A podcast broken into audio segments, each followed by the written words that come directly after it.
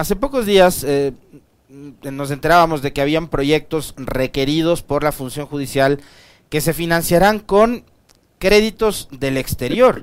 Le vamos a preguntar a nuestro invitado qué tipo de proyectos son los que tiene o tendría el Poder Judicial, el sistema de justicia del país en marcha y que necesitan financiamiento externo. Bienvenido y buenos días, doctor.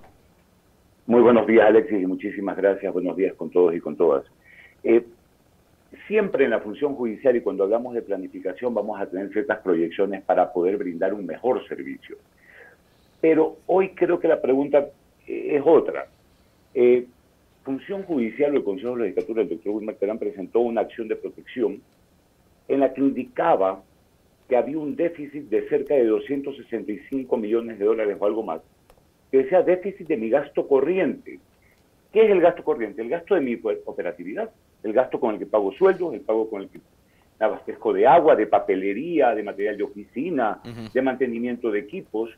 Hay un déficit de 265 millones de gasto corriente. Esos no son proyectos. El proyecto es para mejorar el servicio, el otro es para más o menos brindar un servicio adecuado a la necesidad que y, y sabemos que en el presupuesto, además, gasto corriente tiene que financiarse con ingresos permanentes. Expresamente la Constitución en el artículo 286, al final del primer inciso, dice, los egresos permanentes se financiarán con ingresos permanentes. Es lógico. Yo no puedo brindarle hoy día el servicio y decirle, se terminó el crédito, el próximo año ya no tienes el servicio. es. Es más, en el mismo artículo, el siguiente inciso, dice, los egresos permanentes para salud, educación y justicia serán prioritarios, a tal punto que de manera excepcional, lo señala el artículo, podrán ser financiados a través de crédito. De manera excepcional, porque justamente yo debo mantener el servicio. Ahora bien, estamos ante una función judicial que ha perdido muchos de sus servidores, no ha podido renovar ese grupo de servidores, los abogados en libre ejercicio sabemos que es habitual que nos pongan audiencias para diciembre, para noviembre o para el próximo año. A mí en febrero de este año me pusieron una audiencia aquí en Quito para septiembre. ¿sí? Eh, eso no es poder atender adecuadamente al servicio Hemos visto por redes eh, sociales cómo ponen providencias los jueces diciéndole al abogado que para poder despachar su pedido le otorguen papel bond porque no hay tóner, o le den el tóner, porque no hay los implementos. Entonces estamos teniendo un servicio de máscara, de mentira, porque no está adecuado a la necesidad del usuario y del ciudadano. Es por eso que se presenta la acción de protección y luego pues las dos partes salieron a celebrar cada una con su versión. La una diciendo que la jueza no la había aceptado sino parcialmente y el otro diciendo que la jueza había ordenado que se modifique el presupuesto.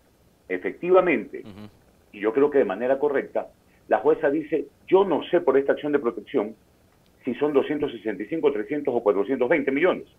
Así que urgente, de manera urgente, vayan a reestructurar ese presupuesto. Esa es una imposición que está dado por una sentencia de una jueza constitucional al Estado ecuatoriano. ¿En base a qué? En base a la obligación que tiene constitucional, lo hemos leído en el 286. Pero adicionalmente, el 668, numeral 2, dice, la, Administración de Justicia en el cumplimiento de sus deberes y en el ejercicio de sus atribuciones aplicará los siguientes principios. Dos, la función judicial gozará de autonomía administrativa, económica y financiera. Autonomía económica y financiera. Es decir, no es lo que yo como ejecutivo te quiero dar o creo que te debo dar. Es lo que tú como función del Estado que brindas un servicio que es fundamental, debo darte. ¿Cómo hablamos de seguridad? Es que claramente nunca hubo un plan de seguridad. ¿Cómo hablamos de plan de seguridad de manera integral cuando la justicia no tiene los elementos necesarios para poder servir? Y entonces es cuando se van generando estos nichos de inseguridad, las famosas puertas giratorias donde una persona detenida reporta cinco o diez detenciones, ninguna sentencia porque hay una carga represada por parte del sistema de justicia. Que ojo, yo no le quito responsabilidad a nadie. También el Consejo de la Judicatura debe operar como un verdadero gerente, pero también no es menos cierto que no se le están dando los recursos necesarios. Ahora, doctor, le quiero trasladar, a propósito de esto último que señala, le quiero trasladar la inquietud de un oyente que además entiendo conoce muy bien cómo opera y funciona el sistema de justicia.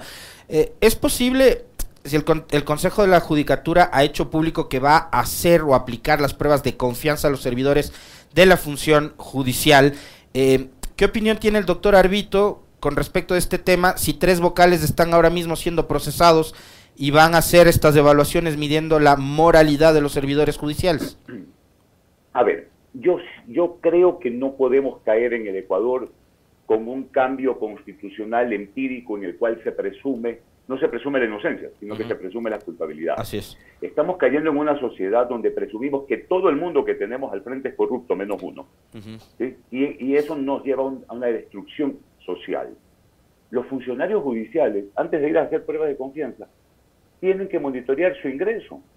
Nosotros, Alexis, cuando estuvimos en el Consejo de la Judicatura, la Contraloría General del Estado no observó uno solo de nuestros procesos. No existe una sola glosa respecto de los procesos de selección, que aparte, como lo determina la ley, son realizados por la Escuela de la Función Judicial y cuyas notas son vinculantes para los respectivos nombramientos que se hacen de jueces. Pero hay una fase fuerte en el ingreso de los jueces de impugnación ciudadana, que es donde hay que ejercer el rol eh, ciudadano de impugnar. Si yo conozco que una persona, que, es una persona que, que, tiene acusaciones de corrupción, que no es un buen vecino, que es una persona díscola, tengo mi obligación como ciudadano de participar en estos procesos e impugnarla, para poder ir renovando la función judicial con buenos elementos. Más allá de la forma, de las pruebas de confianza o no, que reitero, desde mi punto de vista, no es la solución del problema, sino simplemente parches que queremos poner. La solución de fondo es que el Consejo de la Judicatura realice de manera eficiente su rol de gerente, su rol de selección, los roles que tiene previstos. Pero fíjese, se abrieron estos famosos jueces anticorrupción, eh, crimen organizado. Y después de seis meses recién la Corte Nacional que no era su rol, porque por constitución y por código orgánico la función judicial lo tenía que hacer el Consejo de la Judicatura, les determina sus competencias. Es decir, ¿qué estuvieron haciendo seis meses estos jueces? Entonces los recursos son limitados y aparte no los estoy utilizando bien. Y en la administración pública es obligación ser eficaces y ser eficientes. Eso está faltando dentro de la función judicial. Pero si usted me permite, Alexis, y discúlpeme que también toque estos temas, eh, no es menos cierto que estamos viviendo los tiempos de un gobierno que si antes era ausente, hoy es inexistente. Yo soy, créame, eh, muy escéptico de creer que este gobierno va a solucionar el tema presupuestario de la función judicial. Posiblemente estará pateando la pelota y esperando que venga el nuevo gobierno y se haga cargo de esto, como lo está haciendo en muchos temas. Así es. Ya sus ministros nos dicen que ante el fenómeno del niño la solución es que recemos. Entonces, eh, me parece que por ahí va a seguir un poco la tendencia. Y ahí viene un gran problema el problema de conceptos. Y yo le digo a, la ciudadanía, porque mi rol principal, más que haber sido funcionario, servidor público o ser abogado, es el de ser ciudadano. Ese es el rol más importante que tenemos dentro de la sociedad, entendiendo a la ciudadanía como el centro de atención de servicio del Estado. Eh, hay un problema de conceptos y hay gente que tiene el concepto claro en el cual las personas están por encima del capital y hay otras personas que tienen un concepto en el cual el capital está por encima de las personas. Por casualidad, hace poco leía un artículo en un medio impreso eh, de un editorialista bajo el título de Prohibido Olvidar, que más o menos decía esto. Imagine usted que para que le quieran más, un padre decide dar gusto a su familiar y hace lo obvio, se endeuda. Para dar gusto, se endeuda, saca ahorros de jubilación, pide adelantos de herencias y gasta eh, y malgasta mucho. Y dice, no podemos olvidar lo sucedido y evitar que vuelva a pasar, sino mirar hacia adelante hay que progresar, pero de manera sana, sostenible, quizás con menos diversión. Entonces, para esta persona... Seguramente para el economista Pablo Lucio Paredes sacar un, pasaporte y una cédula en 20 minutos, como era antes, como lo dijo en algún momento Sebastián Corral, era un lujo que ni los británicos se dan, ¿no? Pero Alexi va mal. Nos, acostumbramos a mal, doctor Arbito, a que nos traten bien en el sector público. La constitución dice, salud, educación, justicia serán prioritarios. Hay que explicarle a estas personas que dar alimentación a mi familia, que dar medicina y salud a mi familia, que darle seguridad a mi familia, que darle vestimenta a mi familia, que darle viabilidad para que no tenga que andar en charcos y en lodo, sino en calles asfaltadas. No es un gusto, no lo estoy llevando a Disney, les estoy dando un trato digno, que es lo que la Constitución obliga al Estado a darnos como ciudadanos.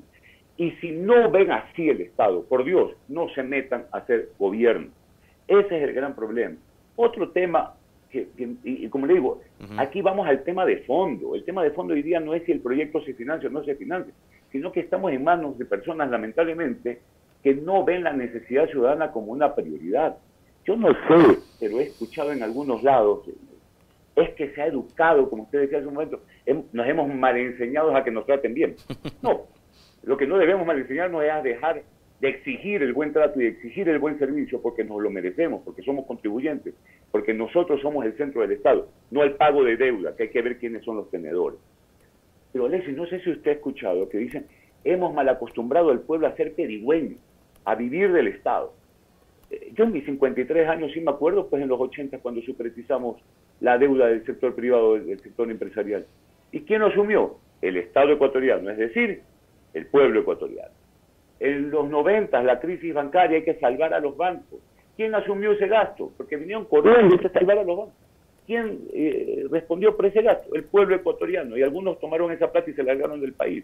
Y luego de la pandemia, en la que no se condonó un centavo de deuda a nadie, nos dijeron bajo una ley llamada ley humanitaria, que encima el sarcasmo fue casi maléfico, ¿sí? nos dicen hay que salvar a las empresas porque son el centro de emporio de empleo. Y en base a esa ley se abusó de la figura de la liquidación forzosa de empleos y se votó a empleados de más de 20 o 30 años con la liquidación del mes. Empresas que luego cambiaron de nombre y volvieron a, en la misma operación de servicio.